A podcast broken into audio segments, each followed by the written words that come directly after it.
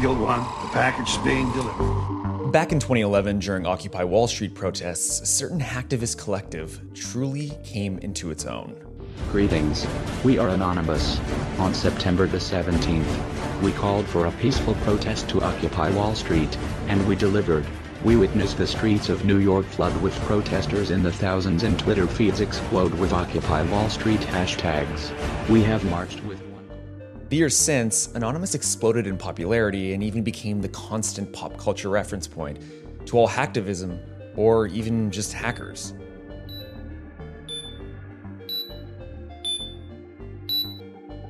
Greetings, brothers and sisters. We are F Society. By now, you know us. You've seen what we are capable of. But as we've discussed on the show, lately it kind of seems to have disappeared. Until the latest Black Lives Matter protests seem to have kicked it back into the headlines. I got motherboard reporter Lorenzo Franceschi Bicchierai on the show to tell us more. Recording from my insanely hot apartment in New York, I'm Ben Makuch, and this is Cyber.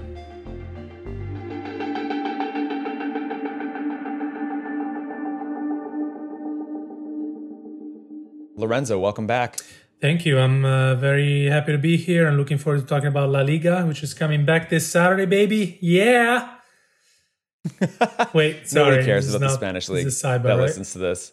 This is not the cyber. All right, all right. We can talk about cyber. That's fine.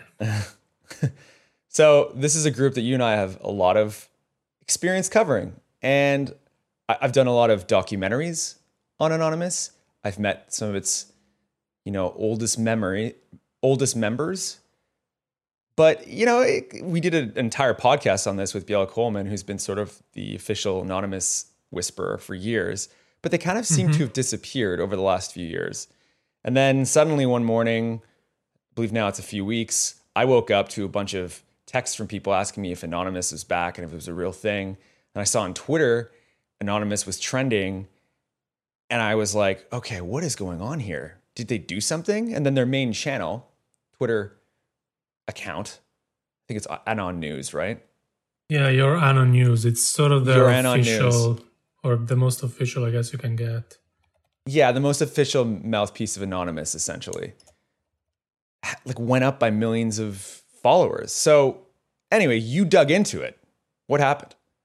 Yeah, so I guess uh, I guess what happened is that it's 2020, so everything is possible, right? Um, yeah, I remember. I think it was Su- Sunday, yeah, two weeks ago, when a, a friend messaged me saying, "Hey, I'm digging into Anonymous. It looks like they're back. It's fascinating because a lot of the Twitter accounts that are sharing anonymous content seem to be bots or K-pop, like Korean pop fans." And I was like, "What?"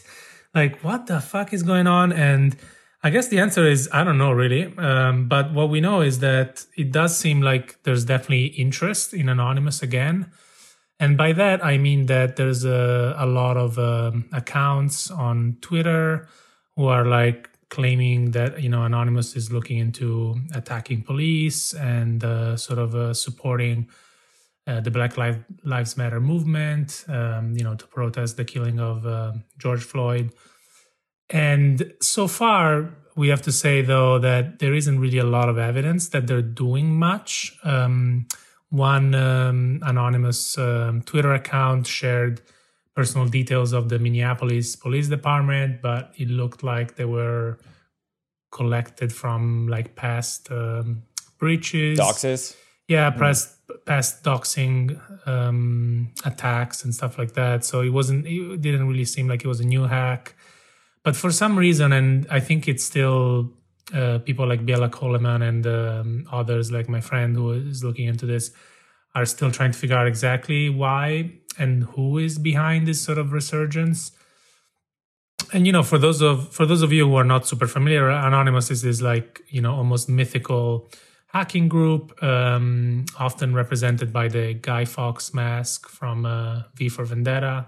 Great movie by the way probably worth rewatching now and um and and yeah they used to be very active uh, especially i would say around 10 years ago 10 9 8 years ago Um, and at the time, it was a very, and it's always been a very hard movement to figure out because by definition, they are anonymous, meaning they don't have any leaders.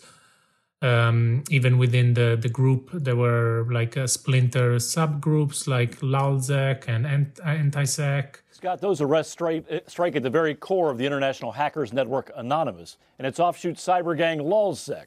For the FBI, it's a bit of revenge. One of the suspects, nabbed in Ireland, is accused of hacking into this FBI Scotland Yard conference call on cyber gangs. Whoever has got your operation, if they want to find me an email, I'll put them in touch with our intel cell who are trying to find who's got interest, and we can get you a copy of this statement, see if it makes sense. The suspect, who goes by the name Palladium, then taunted law enforcement by posting the call on the internet. Now he and five other suspected hackers have been arrested. So it's always been hard to figure out exactly who Anonymous is, whether they're even, you know, doing any hacking or they're just good at, you know, uh, tricking the media into thinking they're doing hacking, which is part of the point. So, so I think this is kind of what's happening now. For some reason, um, people are latching onto this, you know, this symbol of activism, but it's really hard to tell whether they're back. I mean, as we've covered before in the past too, you know, Anonymous did have some very great, very effective hacking groups within it or affiliated to it or were adjacent to the movement itself. You know, you look at something like LulzSec, it was a real, you know, it was a real hacking group that did some stuff. Yeah, definitely. LulzSec is definitely the one that make, deserves more attention here.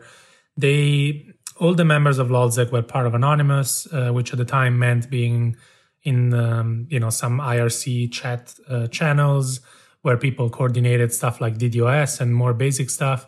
But um, but the members of LulzSec, who most of them now are um, you know just uh, regular folks working in infosec, and actually some of them have written for us, funnily enough. Um, but but yeah, they were sort of like this splinter group that organized in um, in a smaller chat channel. It was a much smaller group. Like uh, the core were like five or six or seven people. They were all pretty young, you know, like we're talking about teenagers or early twenties.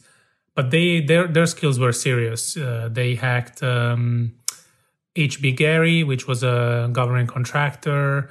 They hacked um, Visa and PayPal, if I'm not mistaken uh, and many others.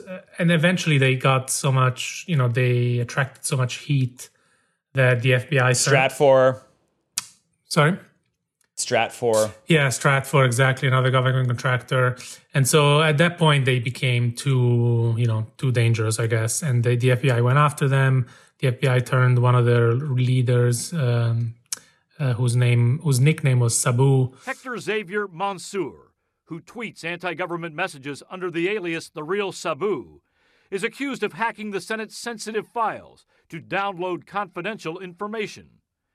Monsegur, described as a LulzSec leader, was arrested last year, and sources say he began cooperating with the FBI. Uh, his real name was Hector Monsegur. So they turned him into an informant, and um, eventually, with his help, uh, they got most of the gang, except for like one person who was never been identified and sort of uh, got out of the group before it was too late. Uh, but, but, yeah, they, they were basically an anonymous uh, offshoot, and uh, most of their ideals uh, were the same as the anonymous ideals.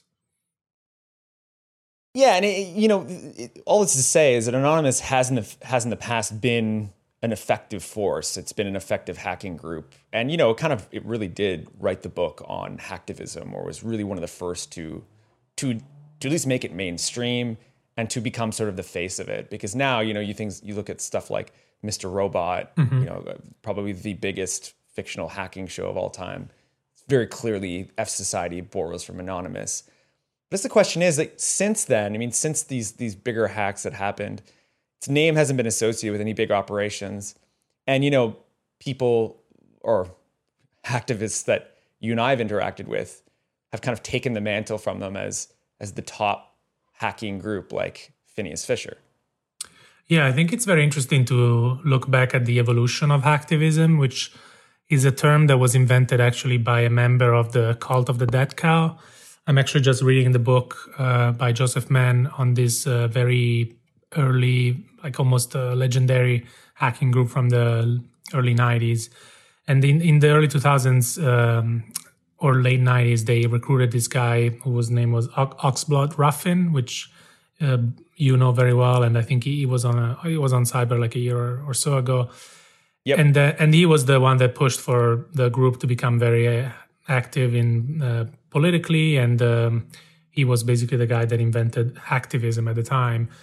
And, and yeah, as you said, like Anonymous uh, in the early 2010s uh, took the mantle from CDC and and really made it made it popular because I don't, I don't think CDC, the cult of the dead cow, ever was so mainstream as. Um, as uh, as anonymous is and, and, and was and as you said like mr robot is the perfect example of that i mean even the the masks uh, used by the f society members are clearly inspired by the guy fawkes masks um, the whole movement you know in mr robot is very similar to the anonymous movement um, so yeah like i think that there's a very important part there's a very important place in hacking history for anonymous even though some people don't really believe that it was ever that good of a hacking group other than the Lulzsec guys and some other people. But yeah, it's more like more than skills. It was their their ethos, you know, their their bravado, their attitude, the fact that they were very vocal about politics on Twitter. They inspired like a, an entire generation. You know, as you said, Phineas Fisher is clearly inspired by them. Even smaller and uh, less politically uh, savvy, I would say, groups like um, um, the CWA, Crackas with Attitude, that claim to be like pro Palestinian, even though they didn't really care. Like, even those kind of groups were clearly inspired by Anonymous. Um, so, yeah, it was clearly a, very influential group. But as you said, in the last few years, it's sort of um, disappeared in part because you know some of their members grew up some of them went to jail and maybe don't want to you know want to don't want to go back to jail and and yeah it, and then it's very surprising that now it's coming back in fact i think we spoke with Biella coleman for a story last week and and she was very um, she was herself very surprised that they're getting so much attention now and i think the open question here is is there something else behind this like is this and you know i have no I have no evidence for this, but like I wonder if you know someone is creating bots and uh, sort of uh, flooding the zone, the Twitter zone, with uh, anonymous content to maybe confuse the muddy the waters or somehow confuse or create some confusion. We'll see. You know, it's also it's also you know it's worth mentioning as well. You know, anonymous. The whole some of the beauty to it was that anyone could kind of join. Mm-hmm anyone could join or kind of take up the mantle. And I think yeah, exactly. You know, who's to say who's to say it wouldn't happen again? And you know, I, I, guess you know some of this, this anonymous uh, chat channels are just not the same as they used to be. But maybe there's other ones that we don't even know about right now.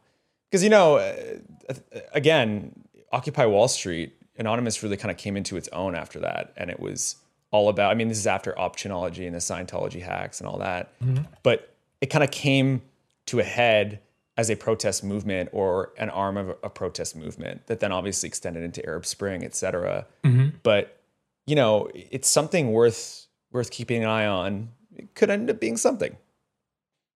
Yeah, I mean, I think the um, both the political and, and economic um, circumstances are ripe for something like that to come back. You know, maybe we'll come back under a different name. Uh, maybe we'll become a more less of a large movement. Maybe will be another Lulzsec, or who knows, maybe Phineas Fisher will come back and do something. I don't know, but like I, I think it's definitely you know it's a similar we are in a similar situation than we were 10 years ago right like the anonymous movement at the time um i think it was in part inspired by the um, you know the economic struggles of uh, post 2008 crisis uh, WikiLeaks at the time obviously was very influential for Anonymous. That doesn't, you know, that doesn't really exist right now. But, but yeah, there's a lot of social unrest and uh, and clearly a lot of appetite for something like Anonymous to come back. So yeah, I, I agree with you. It's possible that someone, you know, will take that mantle or the mask, I guess, in this case, and uh, really, you know, resume the hacking uh, times for Anonymous, or maybe it will be a different group but yeah, I think it's a sign that you know hacktivism isn't really dead, and um, it makes sense. You know, it, you can't really kill hacktivism. It's such a in part it's part of it's always been part of the hacker ethos to be you know to be politically active especially in europe and then to want a better world Absolutely. I mean, it's just like, can you ever kill activism? Yeah i think it's impossible even though yeah even though it seems like it's gone away a little bit maybe it was just because of some other circumstance but you know as Phineas Fisher showed us in the last few years it's um it's never gonna go away probably No, I don't think so. All right, well, let's keep an eye on it. It'll be good. Be good to see what uh, what happens and comes out of these protest movements. See if a, a new hacktivism or hacktivist group emerges, or if it's anonymous once more. Yeah we'll definitely keep an eye on it and uh, we're excited to see what happens For sure. Well, thank you coming on again, Lozo. thank you ben always a pleasure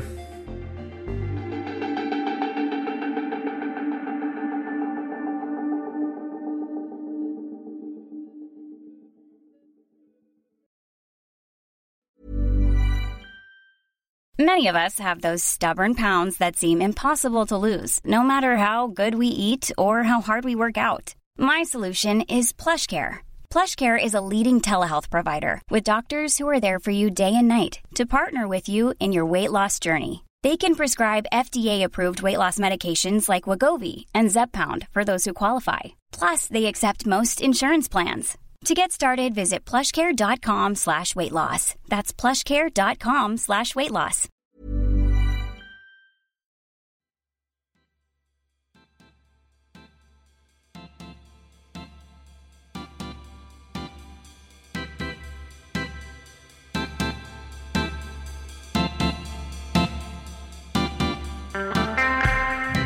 Well, Jason, that was a week. We're here. This week so far has felt a little bit more normal to me, but I don't know. I don't know what today and tomorrow and Thursday hold. So probably speaking too too soon. Yeah, we might be speaking a little too soon. Although I will say, uh, our mayor did manage to finally take away the medieval step of enforcing a, a curfew. The That seems to make things- unconstitutional curfew Yeah, that Yeah. started when it was still light outside that started when it was still outside, and also like in the city that never sleeps. Yeah, and it was almost as if there was like you know like armed paramilitary groups taking over swaths of the city. It's like, nah, man, it's just protesters. like De Blasio Yeah. is just, ugh. Does any? I can't. I don't think I've ever. I don't know anyone who likes him now. If you're out there, some somebody who's a listener who likes De Blasio, please tell me because you'll be the first person I meet in this city who does. The man is hated by all. By all, it's I like the one thing the- we can all agree on.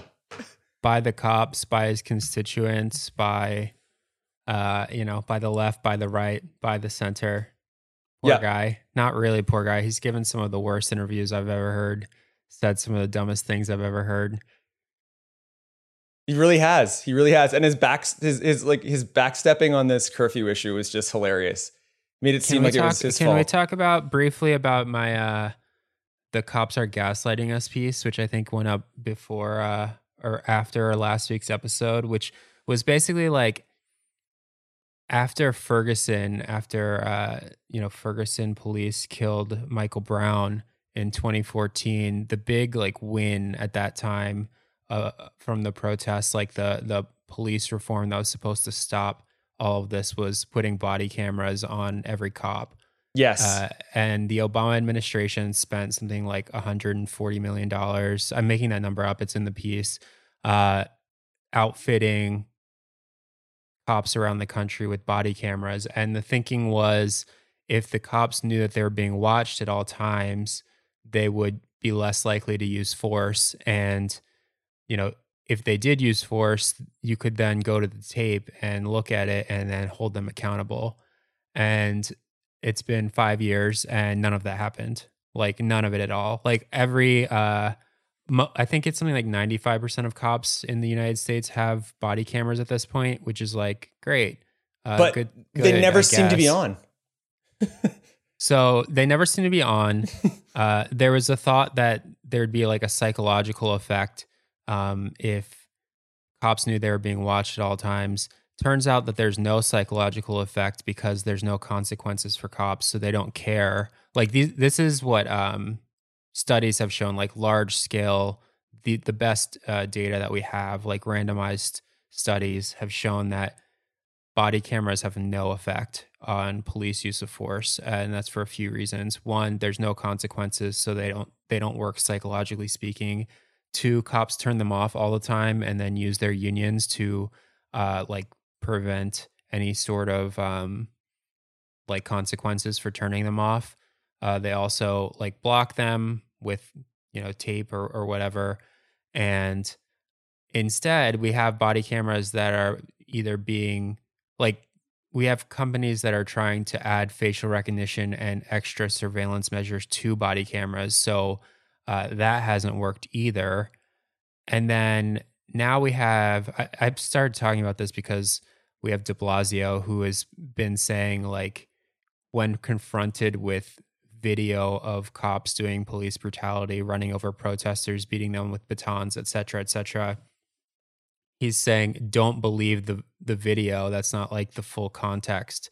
And it's like what we did, especially especially when you see that one video that was particularly heinous last week, and then today actually the the uh, New York AG actually, or yeah, AG, I said it right. I always mix up, or a DA said that they're bringing charges against the cop who just sort of aggressively attacked that woman who was was just slightly in his way. Like now, this is like two weeks ago, and they're mm-hmm. bringing charges against him. But it largely has to do with not like a. a I mean, the guy wasn't wearing a, co- a body camera, but it was you know citizens in the street who were taking video of it that held him accountable. Right. And so uh, what what has actually been the thing that has maybe sort of held police accountable at least in some cases is the proliferation of cell phones, uh, smartphones. I mean, you know, 2014, like obviously smartphones existed, but not everyone had one. And now people know that they should film cops when there could be an altercation. And, and that's something that we've seen out of all these protests. Like the cops are being filmed at all times.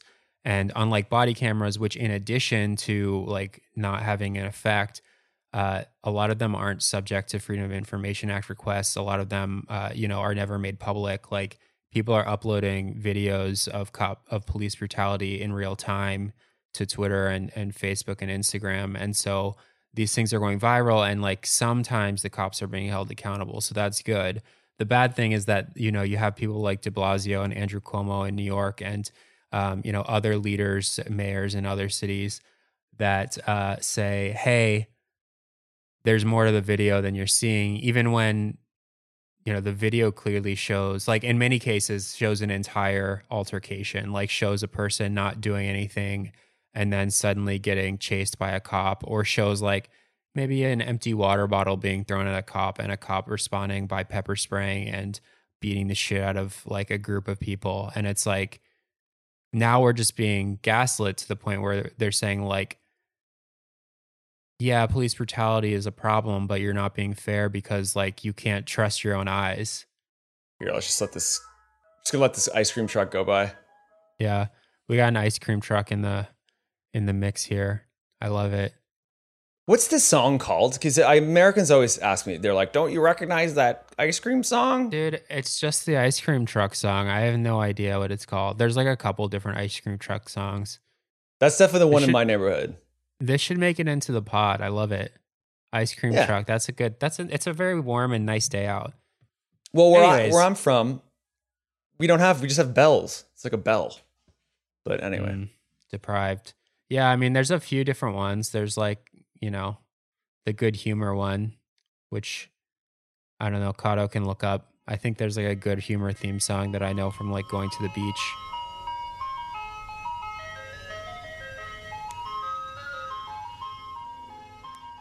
And then Pop Goes the Weasel is one that they play at the beach, like near me, near my parents' house. You know that song, Pop Goes the Weasel? Yep. Oh, I know Pop Goes yeah. the Weasel. Oh, good, good. All right. uh, let's uh let's transition, yeah? Transition to a different story. Yep. Uh let's go to our first one up on well, this is another again, it's almost like we can call them a friend of the show. But uh, the NSO caught uh, giving demos to the LAPD. Yeah, uh, I mean, we talked about this a couple weeks ago with a different police department, but yeah, NSO is like desperate to get into the United States, seemingly because they uh, are demoing their phone hacking tech to the LAPD, which is the same phone hacking tech that the, that Saudi Arabia uses and all these other, uh, you know, authoritarian regimes use. And turns out that the LAPD was looking at it as well. And apparently they didn't buy it because it was too expensive, which is funny because the LAPD's budget is like $3 billion a year or something like that. Yeah, th- I think that would be. Uh, it might not be the greatest PR decision given uh, t- today's today's state of affairs, especially when you know there was recent reporting done that the LAPD really does have one of the most inflated multi-million dollar budgets in like the entire world for for cops and police departments. It's like one of the Yeah. biggest, one of the most financed ones I think in America, is it not? Uh, it's New York, then LA, I think, but I'm not positive.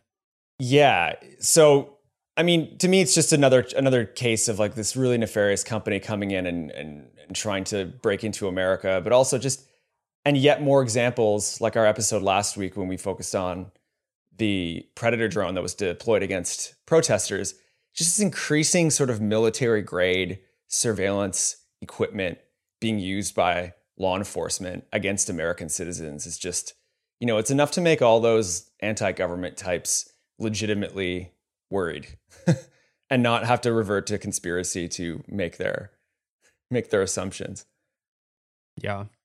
Um, but yeah, it's not, I mean, it's just like the further militariza- militarization of the police. So, Mhm. um, not good. Not good.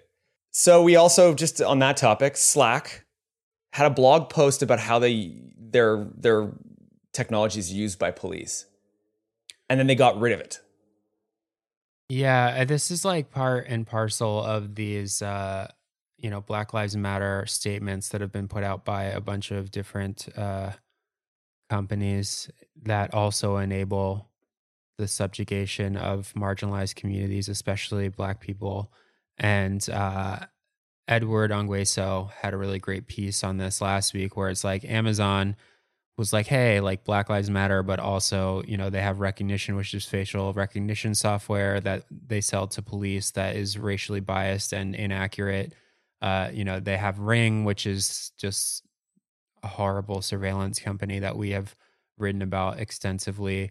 Uh, they don't treat their workers very well and uh, tried to slander a uh, an or, a work organizer at a warehouse a black guy who they said was not articulate, which is like very coded in racist language.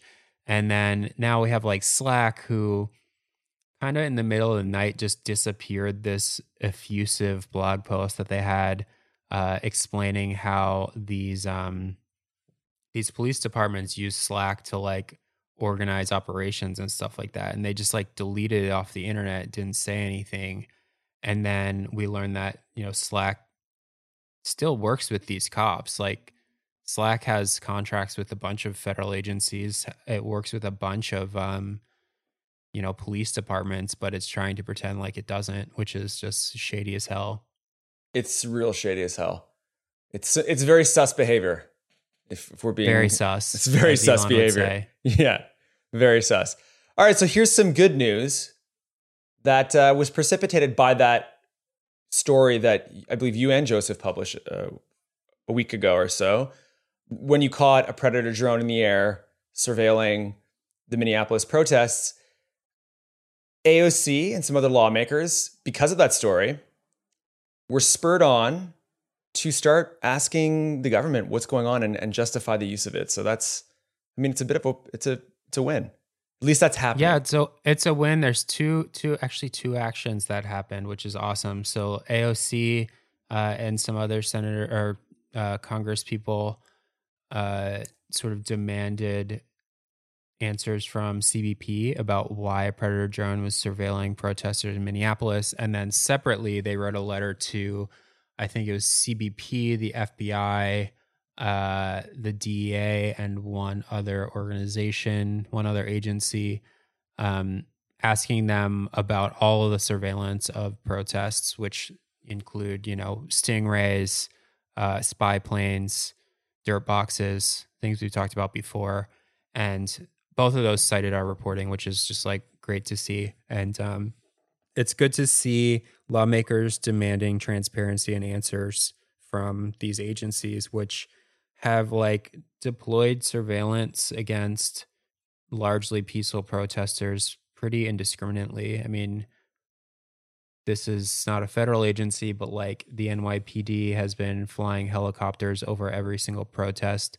Like they were above my house until two in the morning last night, shining a spotlight on protests. And it's just like, not, it's not good. You know, that, that there's very little preventing these agencies and, and these militarized police from using like military style tactics to surveil peaceful protesters, which is very bad. Yes, yes, it is. Uh, but you know, there's hope in the fact that at least yeah, good. They're demanding answers. Yeah, you know? exactly. I mean, that doesn't you don't see that too too too often. You know, maybe this will go somewhere, and the city's going to actually, this city and and the country will actually improve. Yeah, I mean, I think the takeaway is like it's great to see millions of people out on the streets. You know, it's like mm-hmm. it's a it's a very very very good thing. Um, it'd be uh, it'd be a bad thing if people weren't protesting this, and I think uh, we should at least take heart that that people are protesting and that there have been at least at the moment some some nominal wins and and I think there's probably more to come when it comes to police reform and defunding the police and, and all that sort of thing. So good to see, good step. Um, glad people are out in the streets. Keep protesting uh, and stay safe. Absolutely. And you'll be hearing from us next week. Goodbye. Bye.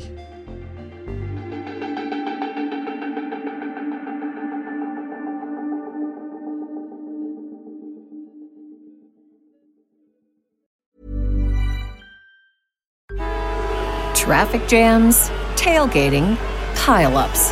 Ugh, the joys of driving. How could it get worse? The federal government wants to have a say in what you drive. That's right. The Biden administration's EPA is pushing mandates that would ban two out of every three vehicles on the road today. Don't let Washington become your backseat driver. Protect the freedom of driving your way. Visit EnergyCitizens.org. Paid for by the American Petroleum Institute.